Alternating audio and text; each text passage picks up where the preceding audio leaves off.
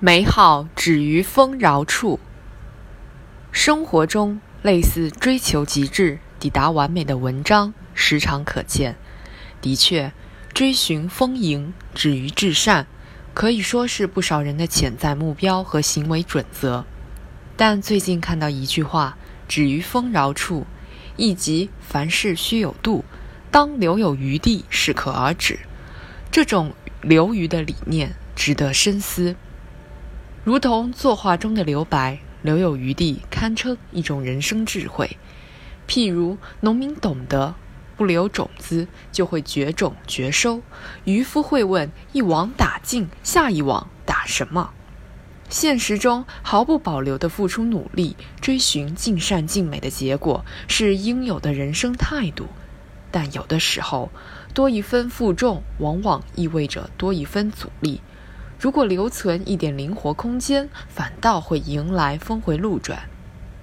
有人说，真理再向前多走一步就成了谬误。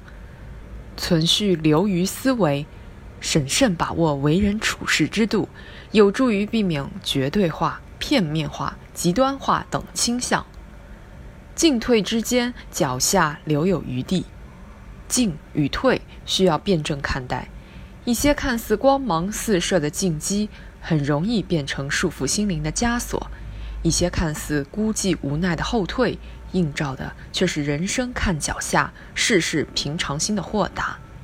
明朝高景逸有言：“临事让人一步，自有余地；临财放宽一分，自有余味。”对个体来说，日常言行中讲一点留余，进有度。退有责，就不难实现静坐常思己过，闲谈莫论人非，最终抵达责人之心责己，恕己之心恕人的精神境界。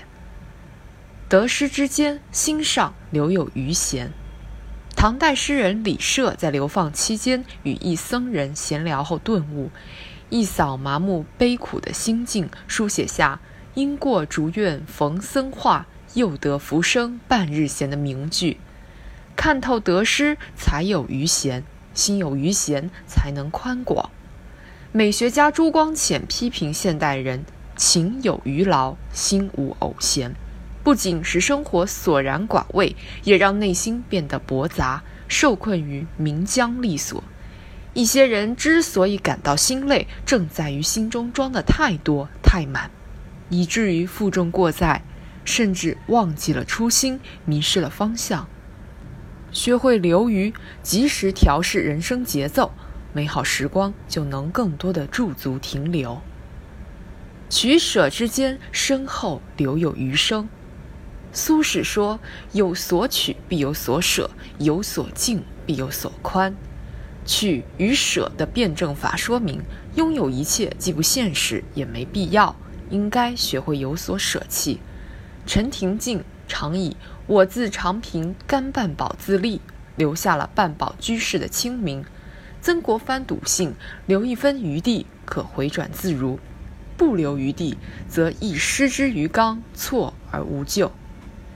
成为修身齐家的典范，身后有余宝，历史有回响。取舍之道，又何尝不指引着人间正道？时间最公平。在何处播种施肥，就在何处开花结果。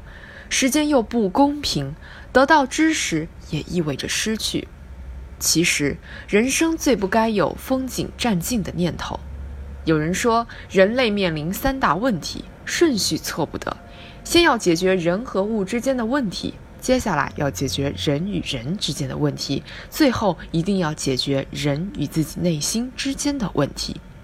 既保有拼搏奋斗的姿态，也善于以流于的视角审视人间，理性对待进与退、得与失、取与舍，我们必定能够拥抱一个更加真实、更为洒脱的自我。